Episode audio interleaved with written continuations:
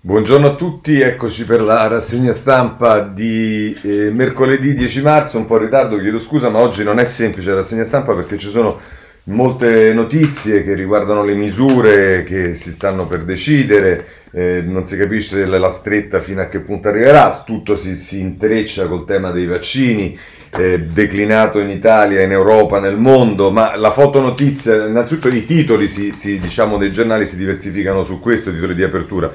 Quello che sicuramente è la fotonotizia è la foto del Presidente della Repubblica Mattarella che è seduto nel salone dello Spallanzani dove attende in fila insieme alle altre persone che si erano prenotate per il vaccino. E vedrete che su questo ci sono interpretazioni diverse, chi esalta questa decisione di Mattarella e chi, pur ovviamente rispettandola, però mette in evidenza il rischio che sia un'ulteriore delegittimazione delle istituzioni, insomma è una cosa interessante. Direi di partire subito con le misure, perché cosa succede? Che la diversificazione sui giornali è così, il Corriere della Sera, Italia chiusa nei weekend, mentre invece la Repubblica apre sui vaccini beffa all'Europa, torna sulle misure, la Stampa battaglia sul lockdown di Pasqua, il Domani apre, il Domani e il Giornale entrambi aprono sul PD, il Domani sull'arrivo di Letta e invece il Giornale su Casalino che umilia il PD, vedremo che poi non fa altro che dire quello che alcuni nel PD hanno detto nei confronti di Renzi, cioè parlando di cancro e di metastasi, ma insomma il Tempo invece chiusi in casa tutti i weekend, il Messaggero si invece dedica l'apertura a un tema che sarà anche oggi all'ordine del giorno della nostra rassegna stampa, e cioè la riforma della pubblica amministrazione, statali, scivolo per la pensione, insomma questo è il quadro. L'Avvenire titola invece su una decisione ieri della Corte Costituzionale che riguarda le coppie gay e la tutela dei figli, e il titolo di apertura di Avvenire è difendere i figli, difendere le madri, sentenza della consulta, no all'utero in affitto ma il Parlamento si occupi dei bimbi. Insomma questo è un po' il panorama, ci sono tante altre cose, le vedremo, speriamo di vederle tutte. Allora andiamo subito a pagina 2 del Corriere della Sera, la stretta nei fine settimana, ecco le nuove regole del governo, sono Monica Guerzoni e Fiorenza Zanzanini che se ne occupano sul Corriere della Sera. L'allarme del CTS, le misure in vigore non bastano, servono più chiusure anche in zona gialla. Oggi l'esecutivo si riunisce per modificare il DPCM.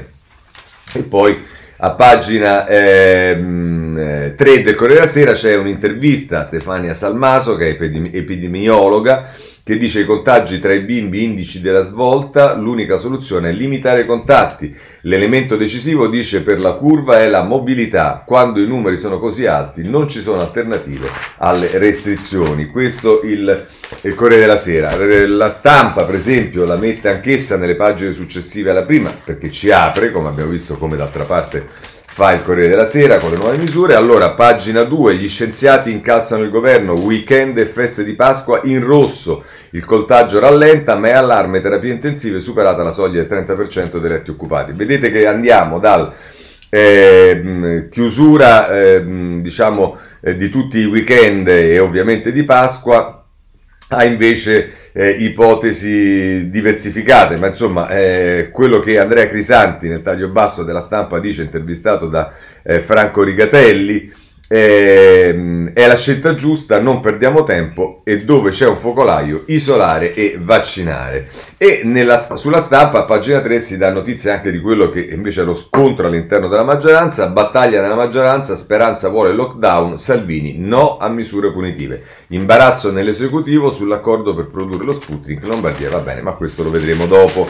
quando ci occupiamo dei vaccini.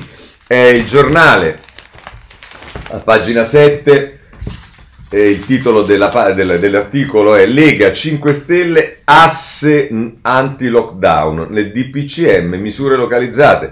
Oggi la cabina di regia e il vertice con le regioni, stop alla linea Speranza, tutto chiuso 3 settimane.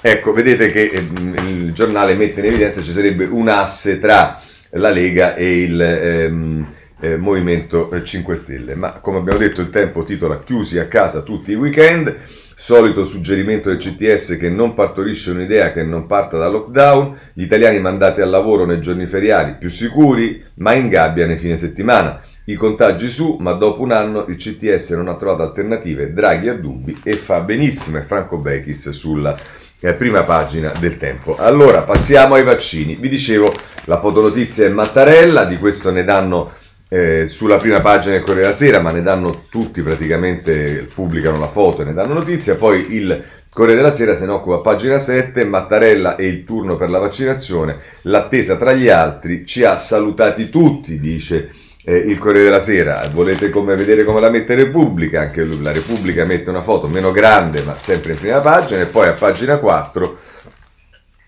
c'è concetto vecchio, lo dico adesso perché poi leggerò altri commenti, che è il Quirinalista di Repubblica, la lezione di Mattarella in fila per farsi vaccinare lontano dalle telecamere.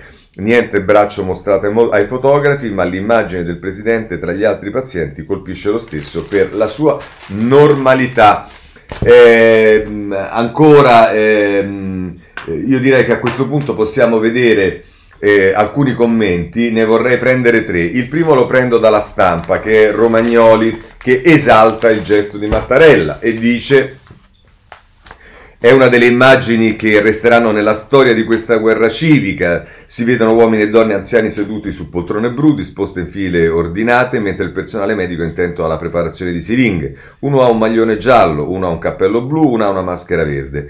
E uno è il Presidente della Repubblica, Sergio Mattarella, attende il suo turno con le gambe incrociate, le mani in grembo e gli occhiali semicoperti dal regolare dispositivo di protezione FPP2.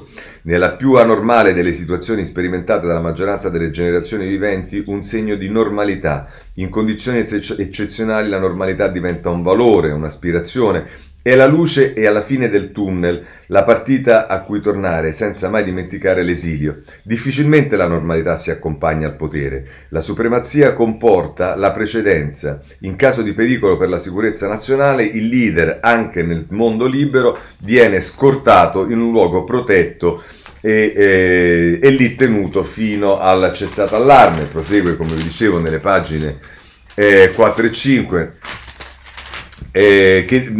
quando un capo si cala nell'ordinarietà, spesso è per demagogia, lo fa per convincere il popolo di essere uno di loro, come loro, ma non è la realtà, è una recita. Dato il tempo dedicato, una comparsata. Non è questo un fine attribuibile al presidente Mattarella. Le sue apparizioni sono scarne, le parole essenziali.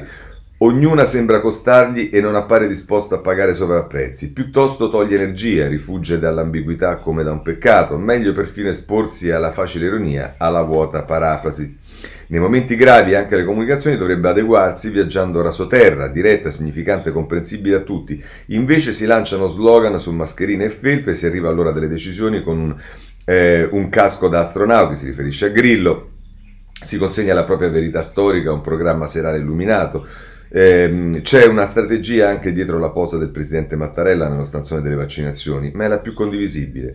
Da un anno la confusione avvolge le persone comuni, rintronate dalle opinioni discordi dei virologi, degli allarmi dei Novax, dalle tentazioni degli aperturisti. Le domande fondamentali sono sempre le stesse e qui va avanti. Insomma, dice, tra l'altro conclude così: non è un trasferimento una tantum con i mezzi pubblici, non serve il populismo, serve un popolo che sappia come comportarsi, che abbia un esempio. Il giudizio sul settennato del presidente Mattarella spetta al futuro. Si possono approvare o meno le sue scelte e non scelte, gli incarichi dati e quelli negati.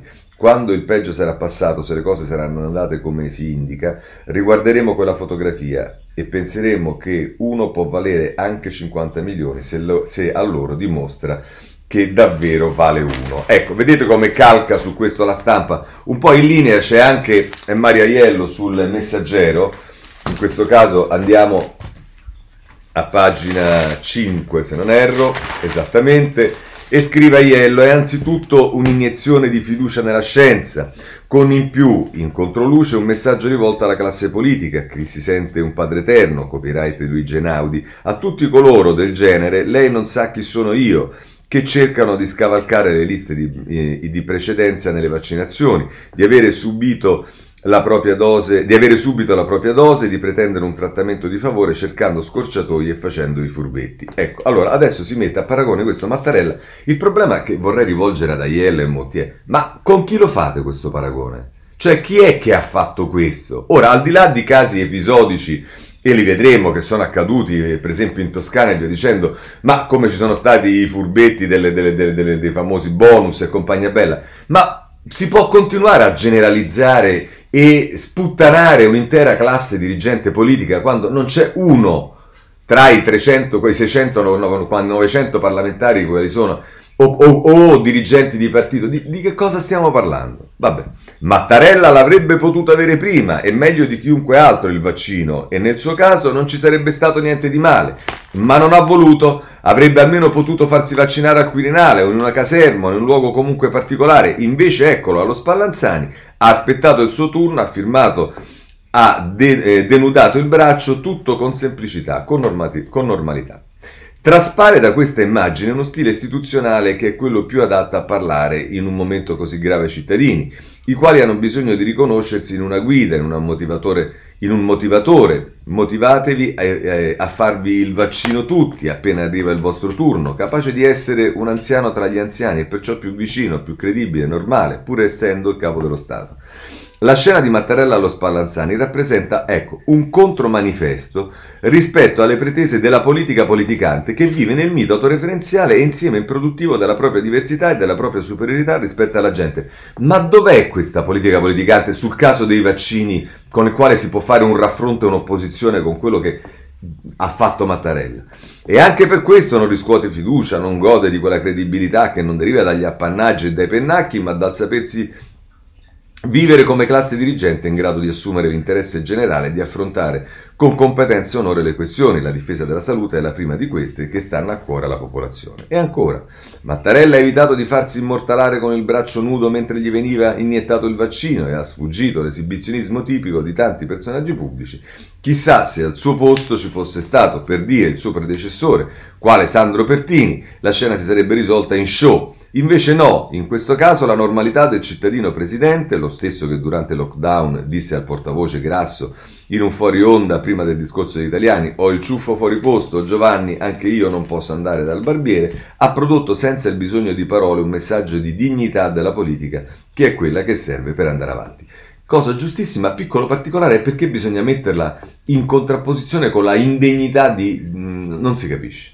Lo sguardo di questo signore canuto e discreto di 79 anni nell'ospedale, che i presenti hanno faticato a riconoscere, ma è Mattarella? Possibile? Così senza corazzieri? Sembra fatta apposta, ma non è fatta apposta, per infondere coraggio e speranza.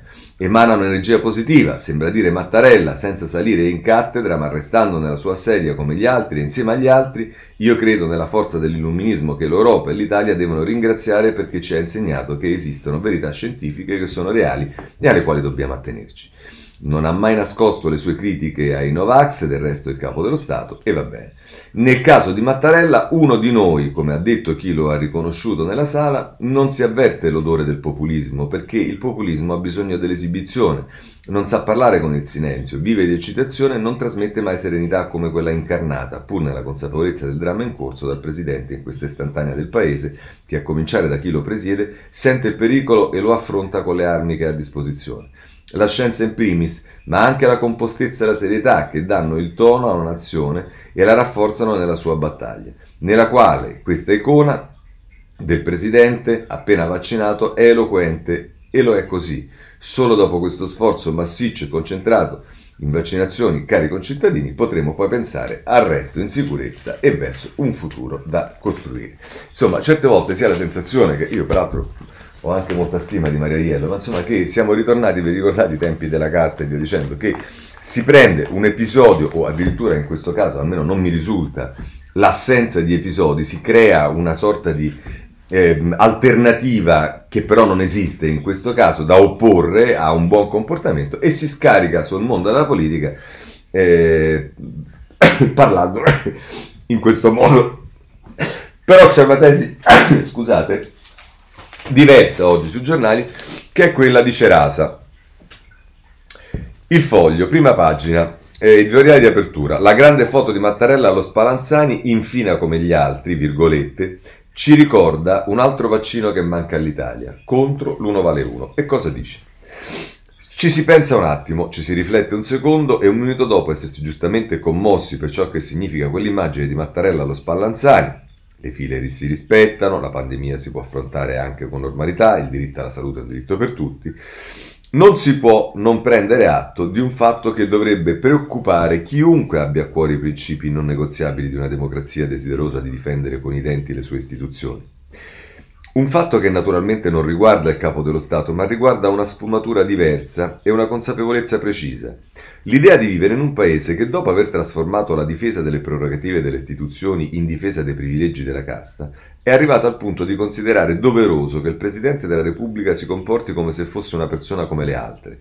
Servirebbe qualcuno disposto a dire che non è così, qualcuno che spieghi che proteggere anche con un vaccino le istituzioni che difendono la democrazia significa difendere la stessa democrazia, qualcuno disposto a ricordare che la politica dell'uno vale uno, vedete quello che dicevano altri negli altri editoriali, ha contribuito in modo doloroso a creare un'illusione pericolosa in base alla quale le istituzioni degne sembrano essere quelle che si avvicinano al popolo e non quelle che provano a guidarlo.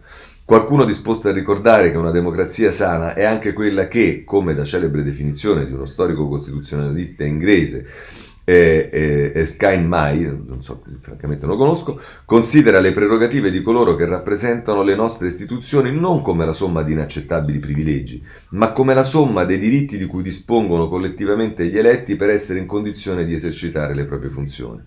La foto di Mattarella, mentre aspetta il turno per vaccinarsi, è dunque iconicamente bellissima, ma un paese costretto a considerare, anche solo per un istante, il Presidente della Repubblica come una persona come tutte le altre e che non si accorge di questa assurdità, è un paese che ha ancora molto lavoro da fare per sradicare fino in fondo la vecchia cultura anticasta. Ecco, se ci mettiamo gli editoriali di Aiello, Romagnoli, ma soprattutto di Aiello in questo caso, il finale di Cerasa è obiettivamente, mi pare, molto azzeccato. Va bene, ma dopo che abbiamo visto la recitazione di Mattarella, vediamo cosa succede in Italia. Allora, sotto questo punto di vista, andiamo sul Corriere della Sera, a pagina 8, l'SMS, la coda, il box con il medico, iniezioni al museo, un prof al minuto, il racconto di una giornata a Leonardo da Vinci, così immunizziamo 500 persone al giorno. In questo caso parliamo di Milano. Se andate sulla Repubblica, a pagina 3, il doppio pressing del governo sulla UE e su Big Pharma, ma il calendario non cambia, linea dura per impedire l'export nei nostri... in altri paesi e modificare i contratti, le mosse di Speranza e Figliuolo per garantire gli impegni da aprile, 36,8 milioni di dosi. Questo sulla Repubblica. Vediamo ancora, per rimanere in tema, il Messaggero, pagina 6 se non erro. Ora è caccia ai vaccinatori, in ballo anche i dentisti, la Unione Europea forniture gratuite garantite. E a proposito della campagna per la profilassi, ci dicono Francesco Marfetano e Cristiana Mangani, un nuovo piano presentato entro venerdì, il governo tratta con gli ordini professionali, Figliuolo chiede alle regioni dati omogenei. E insomma, questo è come ci si sta approcciando per far fare un salto di qualità, ahimè quanto necessario, al tema dei vaccini. A proposito dei vaccini voglio segnalarvi, ci sono anche qui molti editoriali, cose e via dicendo, ma a pagina 21 della Stampa c'è Soffici che fa riferimento a un episodio che è successo in Toscana e che deve far riflettere, ma sono episodi rispetto alla stragrande maggioranza della classe politica. Mia mamma 87 anni e un'attesa infinita. E qui racconta della madre che è incavolata nera perché dice che lei sta aspettando a 87 anni di essere vaccinata e via dicendo, e però succede che avvocati e quindi poi politici sono dei furbetti. La storia è questa, dice Soffici, la Toscana ha inserito la classe forense tra i servizi essenziali, quindi vaccinano gli avvocati prima degli anziani. Decisione che non condivido, ma nella babele dei distinguo delle casistiche che stanno emergendo in questa Italia disunita, dove ogni governatore continua a fare un po' quello che gli pare, potrebbe avere una sua logica, se si volesse sostenere che le toghe svolgono una funzione sociale e sono costrette ad andare in tribunale a contratto con il pubblico. Come servizi essenziali, prima degli avvocati, metterei tante altre categorie molto più a rischio, tipo cassieri del supermercato, badanti, rider delle consegne a domicilio, autisti dei mezzi pubblici, ma fin qui sono opinioni personali e quindi opinabili. Dove invece non siamo più nella categoria della relatività è quando si scopre che tra gli avvocati toscani sono stati vaccinati molti politici per il semplice fatto di essere iscritti all'albo, anche se non esercitano la professione ma sono assessori o sindaci. Lo potevano fare? Legalmente sì, ma la norma che lo rende legale ha tanto il sapore dell'arroganza di una casta che può permettersi di fare pressione sulla politica. Non sempre quello che è legale è anche giusto ed etico. Magari è stato uno sbaglio, però non diamo per scontato che ci sia la protervia del potere. Magari era anche una manifestazione per dire vaccinate, ma comunque la polemica è stata innescata dalla vicepresidente della regione Stefania Saccardi, Italia Viva, avvocata, che ha annunciato via Facebook di essersi vaccinata. Immaginabile la valanga di critiche, da che se ne deduce che certe persone di potere, come anche aveva fatto il presidente della regione Campania De Luca, sono talmente scollegate dalla realtà da non rendersi conto che questo tipo di comunicazione non è esempio di virtù anti-novax, ma viene percepito come il sopruso del marchese del Grillo, da lei non sa chi sono io, di chi rivendica il diritto di precedenza e il diritto di assaltare la coda. Ora, può anche essere che dia questo tipo di lettura, ma puoi prendere anche però in considerazione invece che potrebbe avere anche quel tipo di finalità. Non faccio l'esempio della Toscana, voglio fare l'esempio di De Luca. Poi si può decidere se è sbagliato o giusto, ma perché bisogna subito dare un'interpretazione della protervia del potere, del marchese del Grillo? Vabbè. I giornali locali hanno ripreso la notizia e i furbetti del vaccino sono spuntati un po' in tutti i partiti, in ogni parte della Toscana, PD, Lega, Fratelli d'Italia, assessori, sindaci, eccetera. Tutti iscritti all'ordine degli avvocati, ma il punto, come abbiamo capito, non è questo. Da Palazzo Vecchio il PD in una lunga nota ha difeso gli assessori avvocati della Giunta e ha denunciato il rischio di deriva populista. Peccato che ancora una volta non si rendano conto di essere loro a provocarla questa deriva populista. Alla fine ho telefonato a mia madre per spiegarle la situazione, ha commentato, non hanno neppure rispetto per tutti questi morti e poi ha aggiunto che schifo, ma mia mamma non è una populista ma di questo passo lo diventa. Vabbè. Questo perché è giusto dare lettura di tutto. Superato questo tema vediamo cosa succede in Europa e sotto questo punto di vista allora vediamo... Il Corriere della Sera, pagina 5, ci dice Johnson smentisce ritardi sulle dosi, rispetteremo gli impegni presi. Atteso domani il via libera dell'EMA per la multinazionale, telefonata a Giorgetti Breton, in campo le nostre aziende. E qui c'è un'intervista nel taglio basso di Margherita De Bach a Loredana Bergamini, che è il direttore medico in Janssen Italia, che è la divisione farmaceutica di Johnson & Johnson, che dice il nostro farmaco non ha bisogno di richiamo, è un grande vantaggio e funziona con le varianti. Bergamini dice al vertice della divisione italiana del gruppo il Corriere della Sera. Ora, in realtà pare che questa vicenda invece sia un po' controversa, perché c'è chi dice che la Johnson & Johnson avrebbe tagliato non so quante centinaia di migliaia di dosi, ma insomma questo è. Poi per quanto riguarda il tema dello Sputnik invece ci sta la disputa tra l'Europa e Mosca, nella quale si inserisce l'Italia perché come ci dice a pagina 6 della Sera, UE e Mosca, tensione su Sputnik, è un caso la produzione in Italia, Bruxelles irritata, operazioni di autopromozione e due ministeri a Roma non sapevamo dell'accordo.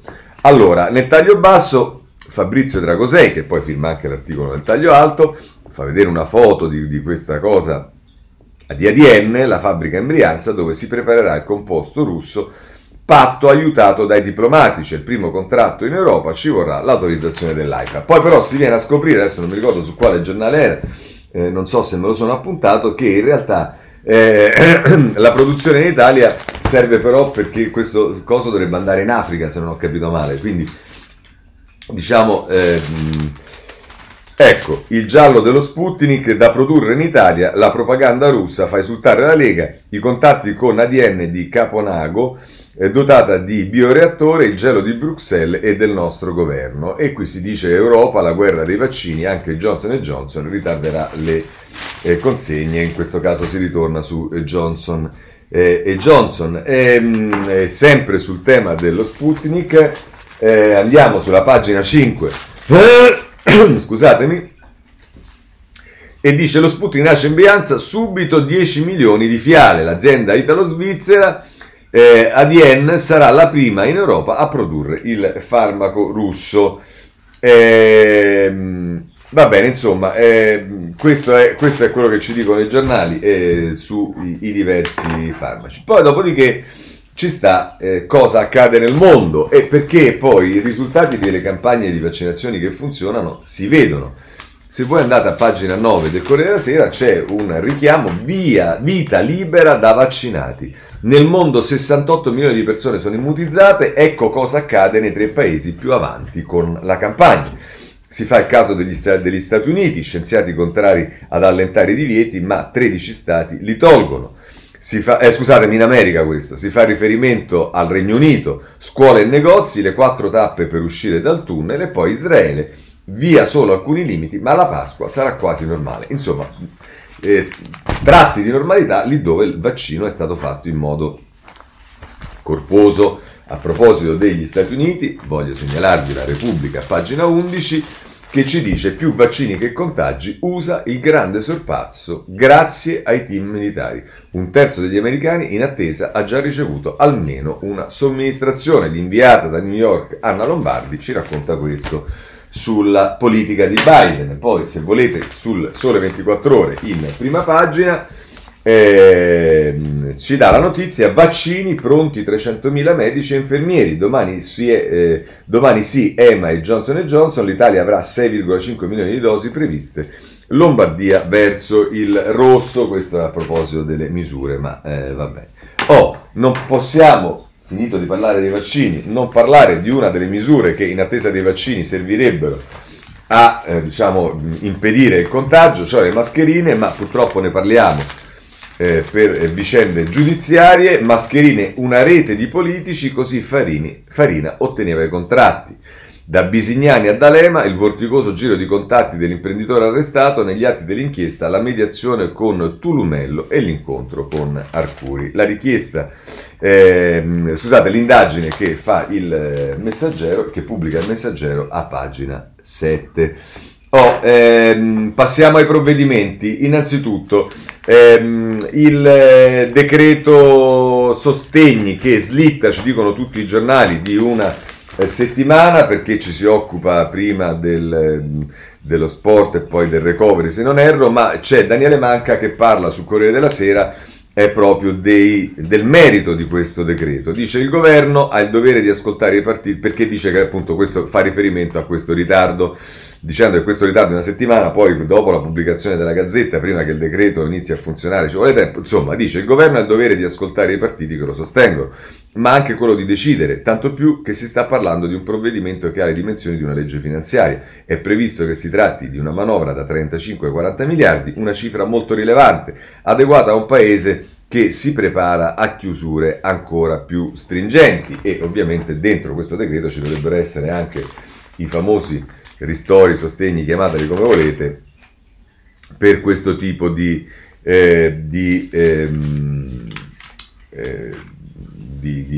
soggetti che devono chiudere. E conclude così Manca: ma è anche da piccole scelte e segnali che si possono indicare strade al paese. Decidere che il cashback non è la strada migliore per aiutare gli italiani è un'indicazione concreta, e che quei soldi possono essere usati per aiutare chi si è trovato senza casa, senza lavoro e magari ha solo un'automobile dove vivere.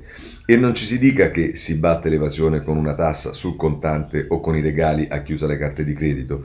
Bisognerà poi affrontare il tema scomodo della cassa integrazione. Dovrà continuare a essere garantita per tutte le imprese? O andrà introdotta una seppur minima contribuzione per evitare gli abusi di quanti la stanno usando per problemi che con il Covid non hanno nulla a che fare? Il blocco dei licenziamenti sarà prorogato, ma lo sarà per tutti i settori? O si inizieranno a introdurre delle distinzioni? E si comincerà a far capire che vanno difesi i lavoratori in carne e ossa con adeguati strumenti di welfare state e non posti di lavoro destinati all'estinzione? La capacità di aiutare i molti che si sono trovati in difficoltà, tentando per quanto possibile di combinare il supporto al fatto che esso rappresenti anche la possibilità di ripartire, è essenziale. Superare cioè la logica dei bonus, evitando di voler affidare tutte le speranze di ripresa al catartico recovery plan. Ieri il ministro dell'economia Daniele Franco ha fatto un'operazione verità, rammentando che le risorse dell'Europa arriveranno a fine estate, e che già prima del Covid il nostro Paese aveva bisogno di essere riavviato.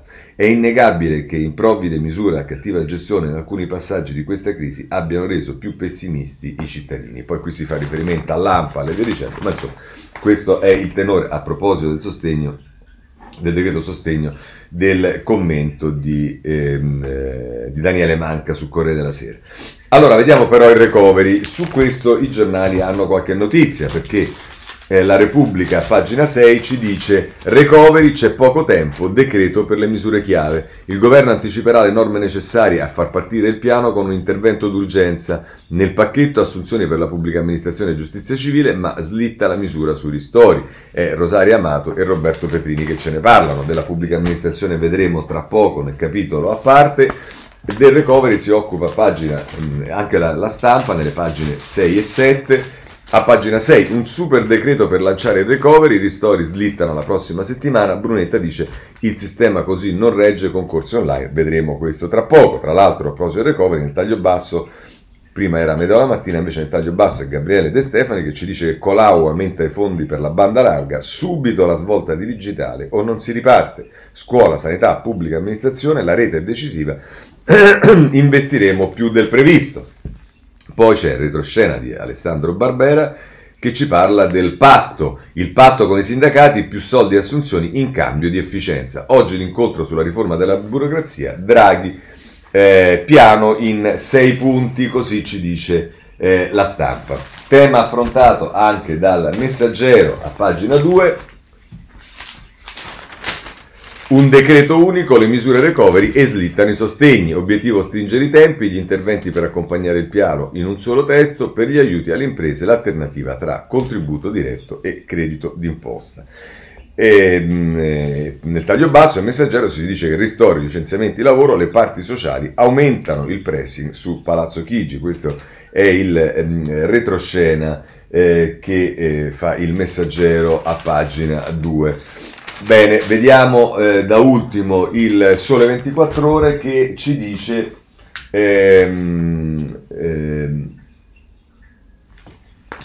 a pagina 7, esattamente del piano Colao. Colao, più risorse per il digitale, sperimentazione senza vincoli. Il ministro fissa 5 priorità per il nuovo recovery. Chiudere il divario sulla banda larga, cloud per la pubblica amministrazione, assistenza sanitaria in remoto, ITS e lauree STEM, fondi per la cyber security e poi diciamo direi che possiamo passare a uno degli aspetti della riforma su cui si sta lavorando, a quale sta lavorando il ministro Brunetta, che bisogna dire la verità ha iniziato in modo molto silenzioso ma sembra anche molto concreto. Repubblica, pagina 7, una svolta sulle regole per appalti e burocrazia o Bruxelles non pagherà. Questo è Claudio Tito che diciamo fa riferimento anche alle parole del commissario Gentiloni che aveva detto tra l'altro che per accelerare sui fondi UE l'Italia deve introdurre procedure straordinarie ed è il commento di Tito che diciamo fa una ricognizione, ecco, se così vogliamo, delle misure che dovrebbero essere fatte in termini di riforme. Però invece, come anche giusto che sia, è il giornale che esalta il ruolo di Brunetta, lo fa a pagina in prima pagina, per la guerra alla burocrazia in arrivo il decreto per il recovery, e poi a pagina 2 arriva la riforma della burocrazia, ecco il decretone per non sprecare i soldi del recovery. Il ministro Brunetta: per una revisione complessiva non c'è il tempo, ma assumeremo subito giovani tecnici e manager e adotteremo meccanismi di valutazione dei risultati verso lo sblocco dei concorsi iniziati con le vecchie leggi. Questo sul giornale. Il Messaggero dà la notizia in prima pagina. Statali, scivolo per la pensione, Brunetta lancia la riforma per il ricambio della pubblica amministrazione, incentivi all'uscita e sprint per i concorsi, norme più garantiste su abuso d'ufficio e danno erariale, sì alla polizza a tutela dei dirigenti. E di questo si occupa anche a pagina 3 con Andrea Bassi che racconta il progetto di Brunetta e nella riforma Brunetta le agevolazioni per gli esodi volontari, le cose che abbiamo già visto. Sole 24 Ore si occupa anche lui di questo, in prima pagina, concorsi digitali, concorrenza e turnover per cambiare la pubblica amministrazione. E da ultimo voglio leggervi una parte dell'editoriale di Macioce sulla prima pagina del giornale. Se sono i liberali a salvare lo Stato, dice peraltro, tra l'altro, Macioce: per anni e anni si è parlato di rendere più umana la burocrazia, meno regole e più buonsenso. Non basta però stampare un sorriso sulla faccia dell'orco, non serve neppure un bacio, l'orco va reso intelligente e non è affatto semplice perché i suoi neuroni non si parlano e ha troppe braccia, troppe viscere, è indolente e affamato e poi si difende. Il suo istinto di sopravvivenza lo rende diffidente, non ama alcun tipo di mutamento, nella sua testa tutto ciò che non cambia è buono e rassicurante. L'orco è più forte di chi lavora al suo interno e butta ma ai margini riformisti e sognatori. L'orco resiste, resiste, resiste. Draghi e Brunetta, con l'aiuto di Cingolani e Colao, hanno scelto di cominciare la loro impresa proprio dall'orco. È la prima grande riforma messa in cantiere, è una sorta di pietra angolare. La pubblica amministrazione è il punto di partenza per immaginare una ricostruzione, un rinascimento italiano. È da lì che passa il destino del piano Next Generation. L'idea è snellire, velocizzare e ringiovanire. È mettere idee nella testa dell'orco e scommettere sul fattore umano. È la macchina burocratica che torna a fidarsi dei cittadini. È, bisogna riconoscerla, un modo per dare lavoro ai giovani. Alla base c'è anche un patto con i sindacati. È importante perché per riuscire nell'impresa serve anche un sindacato non arroccato a difendere certe caste e rendite di posizione. Non si sa come finirà. Una nota finale. Questa avrebbe potuto essere la grande impresa della sinistra statalista, dare fiducia alla pubblica amministrazione. La stanno facendo i liberali. Così è Macioce sul giornale. Poi ci sta, perché stiamo parlando delle prossime misure, recovery, quello che accadrà. Poi c'è un tema che riguarda purtroppo le misure che sono state prese e che in alcuni casi sono una mezza truffa. I ristori lumaca ai traditi dalle banche, stanziati 1,5 miliardi, pagati 35 milioni. 2 anni fa la promessa del governo: pagheremo i danni a chi ha perso i risparmi con i crack, però i soldi arrivano a rilento, così la stampa. A proposito di, chiamiamoli così, problemi, il giornale ci informa a pagina 5 che c'è un problema che riguarda anche l'INPS. Dossieraggio anticasta, multato l'INPS a guida Movimento 5 Stelle. L'ente di Tridico andò a caccia dei deputati furbetti del bonus, sanzione da 300.000 euro del garante, così, tanto per gradire. Ovviamente vi ricordate i titoli che furono fatti allora e adesso non ne parla nessuno, giusto il giornale, ma insomma vanno così le cose. Bene, siamo quasi insomma in zona Cesarini e ci abbiamo ancora da affrontare tutta la parte della politica. Insomma, la politica. Olè, olè, olè! Nel frattempo che Letta deve decidere chi rispunta a parlare e a dare il suo verbo, che sicuramente illuminerà tutto il popolo democratico, Goffredo Bettini. Indovinate che intervista? Maria Teresa Meri. Un'intera pagina, 13. Allora, a pagina 12 si dà la notizia di Letta con Maria Teresa Meri. PD, Letta apre l'ipotesi segreteria, ma pone 2 condizioni per dire sì. Chiede il sostegno più unitario possibile e il congresso nel 2023, i dubbi delle minoranze. E poi però a Maria Teresa intervista Bettini: il trauma è stato forte, ora serve un chiarimento sulla natura del partito, l'esponente del PD Enrico figura forte, non ho preclusione a sostenerlo. Ma non hai preclusione a sostenerlo chi? Ma cioè, è quello che potrebbe affermare un qualunque iscritto al Partito Democratico, ma insomma vabbè. E poi a proposito del, diciamo, dell'egocentrismo delle persone, la domanda gli fa la Meri a un certo punto è: Zingaretti ha parlato di uno stillicidio di dichiarazioni e interviste, e l'attacco di Bettini è: lo stillicidio in verità ha riguardato anche me, tutto legittimo, ha riguardato anche te, facevi un'intervista al giorno. Adesso, con tutto il rispetto, poi è chiaro che se uno fa un'intervista al giorno è pure normale magari che qualcuno non sia d'accordo con quell'intervista e possa criticarla, ovviamente all'interno del tuo partito, non sto parlando fuori, va bene, ma insomma si ripristina il Bettini Day. E vediamo invece Repubblica, che fa un'altra operazione nelle pagine 12 e 13, PD, Letta pronto al sì, ma vuole l'unità e non farà il reggente, l'ex premier preoccupato, chiede primarie nel 2023, ex renziani scettici. Cioè, non è che ci sono quelli che hanno il diritto e la dignità di essere chiamati per quello che sono, base riformista, quello che sono. No, devono essere ex renziani. E peraltro ricordo a Giovanna Vitale che gli ex renziani del Partito Democratico, quando Renzi pigliava il 41%, dovrebbero essere tutti quelli che stanno nel Partito Democratico, che erano, ve li ricordate, al tavolo, tutti lì davanti. Poi dopo, diciamo, ex renziani scettici, partito tossico, un cancro, bufera sui giudizi di Santoro e Casalino. Ora Casalino ha detto che il PD è un cancro, e tutti si sono indignati, e c'è da indignarsi, perché a me fa ribrezzo il fatto che Casalino dica una cosa del genere, però ci vorrebbe un po' di spolverare la memoria di tanti amici del Partito Democratico. È che il collaboratore, uno dei collaboratori stretti di Zingaretti, disse che Renzi era un cancro, qualcosa, una metastasi o qualcosa del genere, quindi sai che adesso scopri che fa ribrezzo perché ti cade addosso, insomma.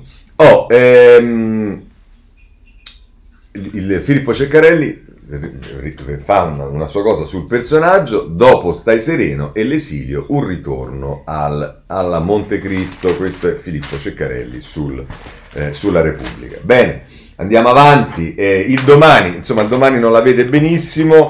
Il PD è sempre più disperato, ora si aggrappa a Enrico Letta, e Daniela Preziosi che scrive: i vertici chiedono la disponibilità dell'ex premier pronto a tornare come segretario al posto di Zingaretti, la corrente di Guerini e Lotti, meno male, a parole non si oppone ma chiede un traghettatore e subito un congresso. Così la mette il Domani, al quale pare non piaccia molto questa soluzione. Se volete un giornale della destra, il Giornale la mette così.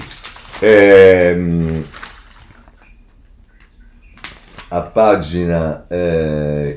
Giornale, a pagina 17, manco per niente. Facciamo a meno del Giornale? Salutiamo l'amico Pizzati. Forse possiamo fare a meno del Giornale, perché non trovo... Ah sì, a pagina 12, Casalino umilia i democratici, ci sono cancri da estirpare, l'ex portavoce di Conte difende Zingaretti e insulta. Va bene, questo sul Giornale. Il Riformista, segnalo, ha una serie di pagine dedicate, diciamo così, al dibattito sul PD. A parte che, diciamo, il titolo di apertura del Riformista è Lula come Craxi, massacrato dai magistrati, ma lui ne è uscito vivo. È Sanzonetti che firma l'editoriale, vabbè. Poi però dedica al Partito Democratico le pagine 6, 7. Paolo Guzzanti, mister Stai sereno, è tornato e magari stavolta ce la fa. 8 con Fausto Bertinotti, PD fai come Mitterrand, sciogliti e ricomincia. E poi 9 con Umberto De Giovannangeli che intervista Gianni Cuperlo, forti nel palazzo, fragili nel paese, per salvarci cambiamo tutto. E voilà, così abbiamo risolto i problemi del Partito Democratico. A proposito del Partito Democratico, voglio segnalarvi un editoriale, quello di Stefano Folli sulla Repubblica, pagina 27, che cerca di capire dove si va a parare. Il Partito Democratico, scrive tra l'altro Folli, era abituato a fare o disfare alleanze essendone comunque il perno, il primo partito del centrosinistra, quando non il partito di maggioranza relativa. L'intesa via via più stretta con i 5 Stelle aveva come sottinteso che il partner più forte fosse quello del Nazareno, e la progressiva erosione del movimento grillino era un argomento a favore del patto. Come dire, vedete che i 5 Stelle si stanno trasformando in una specie di corrente esterna del PD? In realtà le questioni erano più complicate, a cominciare dal senso dell'alleanza, uno strumento per mantenersi al governo, ma senza un'idea comune di quale futuro offrire all'Italia, o almeno di come rendere più moderno il paese. Adesso invece il nuovo segretario è molto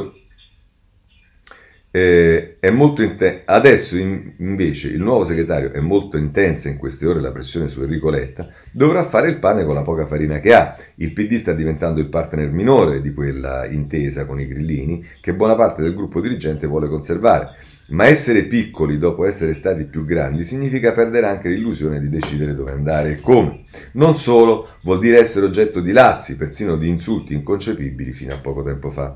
L'ex portavoce di Conte, cioè il punto di riferimento dei progressisti, giustamente ricorda Folli, secondo una nota di definizione, si è preso la libertà di parlare di alcuni esponenti del PD come di cancri da estirpare, salvandosi Zingaretti e Franceschini. E la sardina Sartori nell'intervista a questo giornale, ha indicato il PD come marchio tossico. Ora, a parte Santori, che è rientrato nel suo personaggio, la verità è che Casalino, pur scusandosi in un secondo tempo, parla e agisce come se il PD fosse terra di conquista per imporre o meglio consolidare la linea della fusione del Fatto con 5 Stelle e LeU.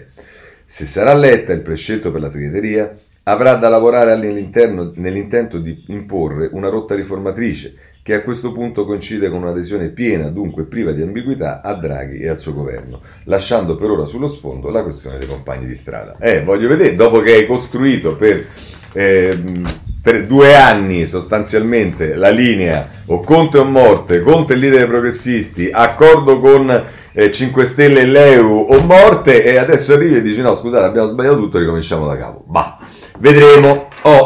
Anche il Domani, come avete visto, si dedica al Partito Democratico con quell'articolo molto col titolo molto duro in prima pagina. Poi c'è anche però Nicola Inverti che parla del PD, torna a cacciare nella riserva dei segretari, e anche qui il Domani non è particolarmente, diciamo, generoso. Perché, scrive Inverti, se c'è una cosa che il PD ha ostinatamente praticato in questi anni è l'autoassoluzione. Letta ne è esempio concreto. A volerlo oggi segretario sono gli stessi, Dario Franceschini in testa, che nel 2014 lo hanno cacciato da Palazzo Chigi per sostituirlo con Matteo Renzi. Una vicenda politica che incrocia quella di Romano Prodi e del compianto Franco Marini, che nel 2013 sono stati impallinati dal fuoco amico democratico lungo la strada verso il Quirinale, provocando di fatto le dimissioni dell'allora segretario Pierluigi Bersani e del suo vice Letta, per l'appunto. Vabbè, cosa hanno in comune tutti questi nobili decatuti? Che prima o poi dalle parti del PD c'è qualcuno che li rimpiange e vorrebbe riportarli in servizio permanente effettivo. Ci sono quelli che vorrebbero ripartire da Letta, quelli che rimpiangono la stagione prodiana e quella bersaniana, chi rievoca gli antichi fasti di Walter Veltroni e chi invece sogna una restaurazione renziana, magari sostituendo Zingaretti con il presidente dell'Emilia Romagna, Stefano Bonaccini. Nessuno, né nella fase della rimozione né in quella della riabilitazione, sembra porsi la più elementare delle domande, ma gli elettori, gli iscritti, cosa ne pensano? Non importa, il segretario migliore, Savva Sandir, è sempre quello che non c'è più, il candidato premio migliore è sempre quello che è stato defenestrato, così come quello che per il Quirinale è quello che il partito non ha avuto il coraggio di sostenere. Poco importa se poi la svolta non produce i risultati sperati, se i voti non arrivano e il leader vero si ritrova sotto processo, attaccato dalle correnti, e alla fine viene nuovamente archiviato. Il PD, come il mitologico dio Crono, continua a divorare i suoi figli, ma evidentemente li trova così buoni che non riesce proprio a fare a meno di rimangiarseli. Va bene, questo è il Domani, e però voglio segnalarvi anche il Messaggero, dove c'è Giovanni Diamanti che parla del Partito Democratico a pagina 18 e lo fa in questi termini: psicodramma PD, serve un'identità di partenza. Dice: le direzioni possibili, va detto, sono diverse. La prima è quella di un partito più radicale, orientato a sinistra, quasi corbiniano, magari con un nome nuovo per inaugurare la nuova fase. È la strada probabilmente più semplice per recuperare consensi nel breve termine, ma avrebbe diversi limiti. Difficilmente potrebbe ambire a raggiungere consensi maggioritari, recupererebbe consensi tra i 5 Stelle, ma al contempo continuerebbe a pestarsi i piedi con il movimento grillino e verosimilmente causerebbe una nuova scissione delle anime centriste, l'ennesima, certamente non indolore. C'è poi la strada del partito Lib Dem, in parte già inseguita da Renzi, un partito che guardi al centro, al motore produttivo del paese, con Macron come riferimento. È la linea del PD del 2014, quella del record storico di consensi alle europee, ma è anche la linea del PD del 2018, del crollo alle politiche. Inoltre rischierebbe di causare una nuova rottura con le forze di sinistra. In mezzo a queste due prospettive, c'è sempre la terza via, come diceva quello, ci sono infinite soluzioni intermedie, forse più credibili, perché dopo tutto il Partito Democratico nasce per andare oltre le culture che hanno caratterizzato il centro-sinistra nel Novecento, per unire la cultura cristiana sociale con quella socialista liberale. La prevalenza netta dell'una sulle altre rischierebbe di minare la cultura stessa di un progetto che ha coinvolto comunque, la si pensi, milioni di italiani. Non sarà un'alchimia facile, ma l'unica speranza per ridare slancio al Partito Democratico. Infine, il futuro segretario dovrà sciogliere un nodo non da poco, quello relativo all'ex premier Conte. Il suo gradimento tra gli elettori democratici rimane alto e il nuovo corso contiano tra i 5 Stelle pone i due partiti come competitor più che come alleati. Il rapporto con i 5 Stelle guidati da Conte sarà infatti il primo dei nodi da sciogliere per la futura leadership PD. I sondaggi dicono chiaramente: un rapporto di subalternità rischierebbe di mettere la parola fine all'esperienza democratica, anche se per questo ai Dem serve ripensare una nuova forte entità. Veramente la subalternità del PD e 5 Stelle non è che deve avvenire, è avvenuta in tutti questi anni. Va bene, chiudiamo il capitolo Italia Viva per quanto riguarda Partito Democratico. Per quanto riguarda i 5 Stelle vi segnalo Il Tempo a pagina 9. Per Conte l'ostacolo Rousseau, vedete che anche qui le cose, è Carlo Solimene che ce ne parla, è il notaio che certifica i risultati, se non si saldano gli arretrati non si può votare la modifica allo statuto, il Premier studia con Grillo la pace con Casaleggio, che intanto propone una giornata nazionale dedicata al padre Gianroberto. Il Premier studia, no, è l'ex Premier, perché diciamo non è più Premier, non so se se ne è accorto Solimene e Il Tempo. Va bene, questo sul Tempo. Oh, Renzi, indovinate un po' che cosa ci dice La Stampa. Su Renzi, a pagina 8, trovate l'ennesimo articolo di Nicolò Carratelli che ci dice: Emirati, Renzi all'attacco, fake news contro di me, ma non risponde ai dubbi. Di Battista dice: ormai querela chi lo geolocalizza nella penisola arabica. Fra Togliani, sinistra italiana, il problema che lo riguarda è evidente. Ora, diciamo, citato lo statista Di Battista che appoggia la linea della Stampa, poi c'è un modo un po' subdolo. Dentro questo articolo c'è una notizia che sarebbe apparsa sul Financial Times che dice: gli Emirati Arabi Uniti finiscono nel mirino anche del Financial Times. Secondo un articolo pubblicato da Quotidiano Economico, il paese del Golfo starebbe invitando VIP e uomini di affari da tutto il mondo ad Abu Dhabi, offrendo la possibilità di vaccinarsi con una dose di Pfizer-BioNTech, il tutto a spese del governo locale. Ovviamente, perché è subdolo, perché ovviamente è inserito dentro questo articolo e si lascia pensare questo. Ora, il mio amico Alberto Lella ieri mi ha mandato una foto di un sito di non mi ricordo adesso di quale giornale, ma insomma nella quale c'è una pubblicità dell'Arci di Bugliano che invita ad andare in vacanza a Cuba, e dentro le spese per la vacanza a Cuba ci sta pure il vaccino. Quindi diciamo non c'è bisogno di spostarsi col Financial Times in Arabia Saudita, accade anche in Italia. Diamo questa informazione alla stampa, va bene? Per quanto riguarda però diciamo Renzi e l'accumulo di livore di chi non se lo scrollerà mai di dosso, perché ormai fa parte proprio, è il sangue per alcuni, e vogliamo non perderci Curzio Maltese, 2 Matteo, un solo destino. E qui si fa tutta una storia su quello, le cose simmetriche di Matteo Renzi, Matteo Salvini e via dicendo, e poi però, siccome non la fa Curzio Maltese, la chiude dedicandola a Renzi. Purtroppo sia uno che l'altro, quando è stato il momento di governare, hanno infilato un disastro dopo l'altro, culminando nel caso di Renzi con il referendum suicida sulla Costituzione. Allora, Maltese, 1. Credo che se c'è una cosa che venga riconosciuta al governo Renzi è di essere stato uno dei governi migliori, almeno dal punto di vista della capacità di riforme che sono state fatte, dal Jobs Act a tante altre cose e via dicendo. Così come a posteriori, molti di quelli che hanno, notato come lo Stato non ha funzionato in un'occasione come quella della pandemia, per esempio nel rapporto tra lo Stato e le regioni, l'autonomia e via dicendo, è proprio figlia del fatto che ci sono stati tanti autorevoli, intellettuali come te, che hanno fatto una campagna per il no a quel referendum, che se invece fosse passato probabilmente avrebbe posto l'Italia oggi in una condizione molto diversa. Ma andiamo avanti.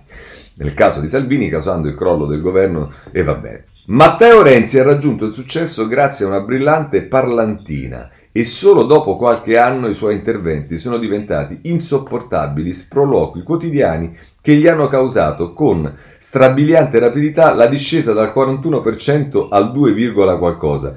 A Curzio Maltese, ma ti è chiaro di quello che è successo dentro il Partito Radicale, dentro il Partito Democratico, con la campagna che è stata fatta da dentro il Partito Democratico col segretario Renzi, contro la riforma costituzionale, contro il referendum che era stato fatto, con quella scissione che è avvenuta con tutto quello che è accaduto, il bombardamento che c'è stato dal giorno in cui Renzi è diventato segretario.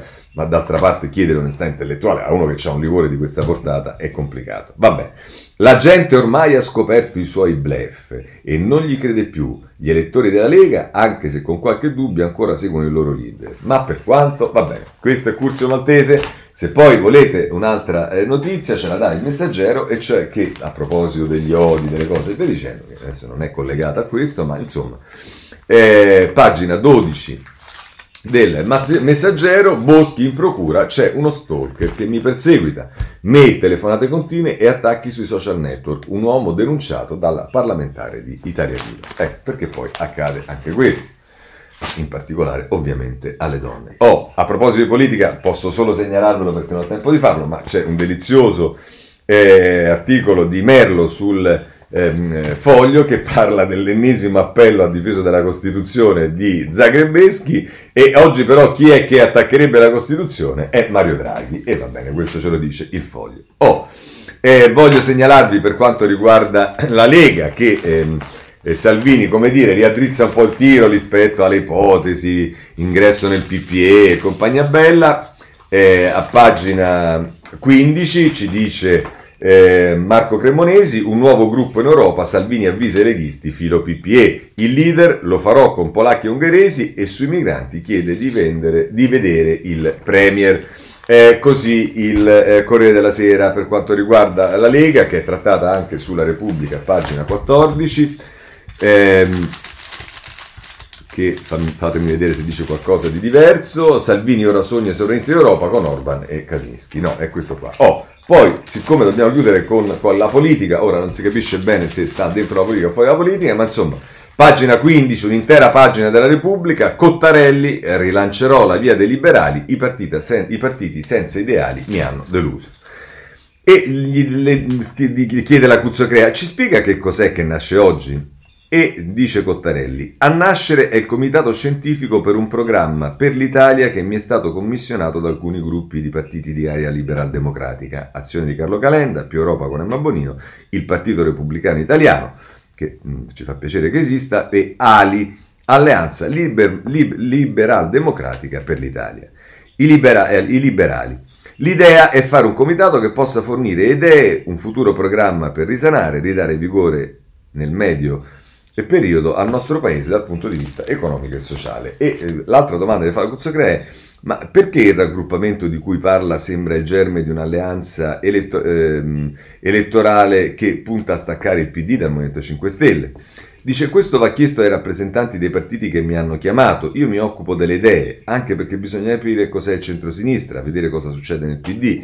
Sono tanti ad auspicare che i partiti dell'area democratica si mettano insieme. Da cittadino posso dirle che c'è una tradizione liberal-democratica nell'Italia unitaria che la frammentazione in atto ha un po' oscurato, riducendone l'importanza. Ecco, mi permetto sommessamente di dire che però pensare che l'area liberal-democratica possa essere, diciamo, rappresentata in un nuovo percorso sostanzialmente ponendo dei veti nei confronti di questa o dell'altra forza politica, o anche semplicemente non coinvolgendo un mondo vasto liberal democratico e riformista che magari non passa attraverso i partitini costituiti ma è figlio di tante organizzazioni, associazioni, movimenti, cose che popolo vero, elettori veri che esistono, è un po' miope, mi permetto di dire, tant'è che la domanda finale della Cuzzocrea è: Renzi ha chiamato?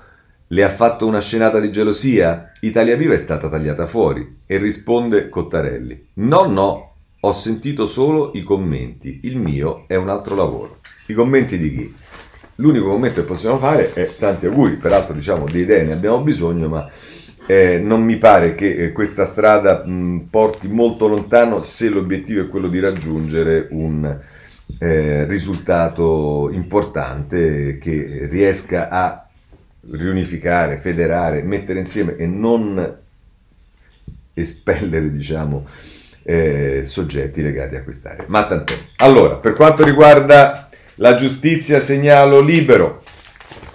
Palamara, devo andare molto di corsa, Palamara si rivolge ai magistrati europei, l'ex capo della NM chiede alla Corte UE di essere reintegrato, i colleghi che gli hanno tolto la toga non sono migliori di lui.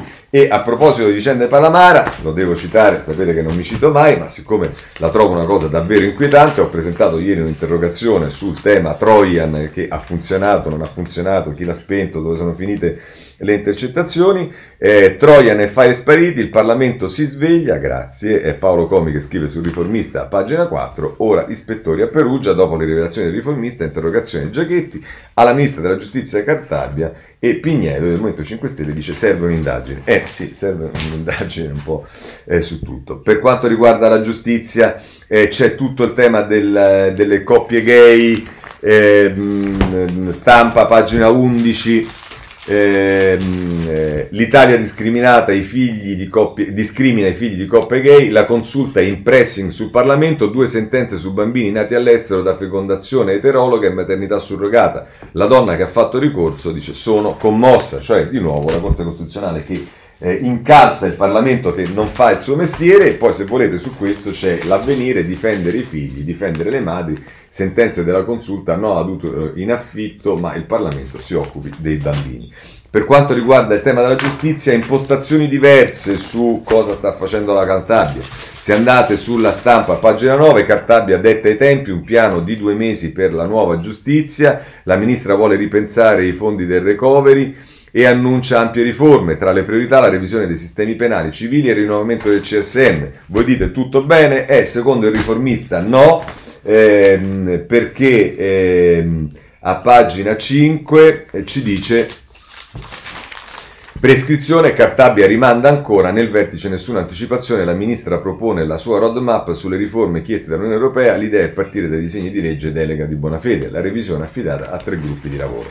Poi, per quanto riguarda ancora la giustizia, c'è stata la sentenza di appello su quella che fu Mafia Capitale. Su questo voglio segnalarvi il Messaggero, che è il giornale romano per eccellenza, mondo di mezzo 10 anni a Carminati che resta libero, nell'appello bis le nuove condanne senza l'accusa di mafia, Abruzzi 12 anni e 10 mesi per gli imputati, la vicenda è chiusa, le pene concordate sono state già scontate. E questo è quanto ci dice il Messaggero. Poi sul Riformista segnalo in prima pagina e poi a pagina 3 Tiziana Maiolo che dice e Giorgia alla fine capì che i forcaioli sono brutta gente, lasciando intendere che in passato Fratelli d'Italia e la Meloni erano, come dire, al fianco dei magistrati che si occupavano di politica in modo particolarmente appassionato, e adesso si sta scoprendo le stesse cosa succede. A proposito di discriminazioni però invece voglio segnalarvi la pallavolista che ha denunciato, lo vediamo su diversi giornali, andiamo a pagina 20 della Repubblica, che ha denunciato ero incinta, trattata come una dopata e il club mi chiede i danni. Laura Lugli, ex schiacciatrice della SD Volley di Pordenone. Passando sempre a un tema che riguarda la violenza delle donne, in questo caso quella era una violenza più morale, qui invece ci sono altro tipo di problemi, ce lo dice il Corriere della Sera a pagina 21, perché ci dice che nell'aeronautica c'è stato un problema, un pasticcio. Giulia, i sergenti a processo chiamano a testimoniare Parmitano e Cristoforetti, le accuse di violenza contro 8 sottufficiali dell'aeronautica, il Ministero della Difesa citato in giudizio per omessa vigilanza. Quando un militare decide di far parte di questa compagine deve essere leale e obbediente, dice il generale Tricarico. Va bene. Questo per quanto riguarda il Corriere della Sera. E poi Libero fa una sorta di provocazione, io francamente non so se è vero o meno, ma il titolo di apertura della prima pagina, femminicidi in Germania, il doppio che in Italia, nel paese della Merkel 0,87 casi di violenza per 100.000 abitanti, da noi 0,43, va peggio in 3/4 del vecchio continente, ogni 3 giorni uccisa una tedesca. Ma con questo che cosa vogliamo dimostrare? Non ho capito che... non ci basta quello che abbiamo tutti i giorni per affrontare seriamente il problema, ripeto come sempre sul piano culturale prima ancora che su quello punitivo. Vabbè. Allora, Gran Bretagna prosegue la telenovela, insomma, dei problemi di Harry e Meghan, la regina. In Spagna invece si dà notizia che c'è stata la revoca dell'immunità per Puigdemont, e poi invece un articolo del Corriere della Sera ci dice che in Polonia accadono ancora delle cose, ma d'altra parte questo lo sappiamo, che ci fa domandare ogni tanto che senso ha che stia in questo modo nella Unione Europea. Il ministro francese gay in Polonia: io tenuto fuori dalle zone proibite. Un ministro europeo che non è libero di spostarsi dove preferisce in un paese membro è una vicenda non frequente, ma è successo in questi giorni a Clement Bonn, segretario di Stato per gli affari europei, nel corso della sua visita ufficiale in Polonia. Bonnet, forse sarà, avrebbe voluto andare in una delle quasi 100 zone LGBT free, le città che hanno adottato misure ostili alla tutela dei diritti degli omosessuali, ma le autorità polacche glielo hanno impedito. Brasile, lo abbiamo visto sul Riformista, ma insomma Lula è stato liberato. Invece dalla Stampa vi segnalo due pagine, la 16 e la 17, sul Giappone. Tra i reduci di Fukushima resta l'incubo dello tsunami, nessun muro ci salverà. Che Cristian Martini Grimaldi, inviato da Tokyo, e poi il prezzo da pagare per l'energia nucleare, Mauro Tozzi, è a pagina 17. Chiudiamo col Myanmar e l'Avvenire che oggi ne tratta a pagina 5. Myanmar, lo scudo della Chiesa Cattolica, militari fermatevi, ogni vita è preziosa. Bene, con questo chiudiamo la rassegna stampa di oggi. Se volete ci vediamo domani alla stessa ora, cioè alle 7:30. Buona giornata a tutti. Ci vediamo domani.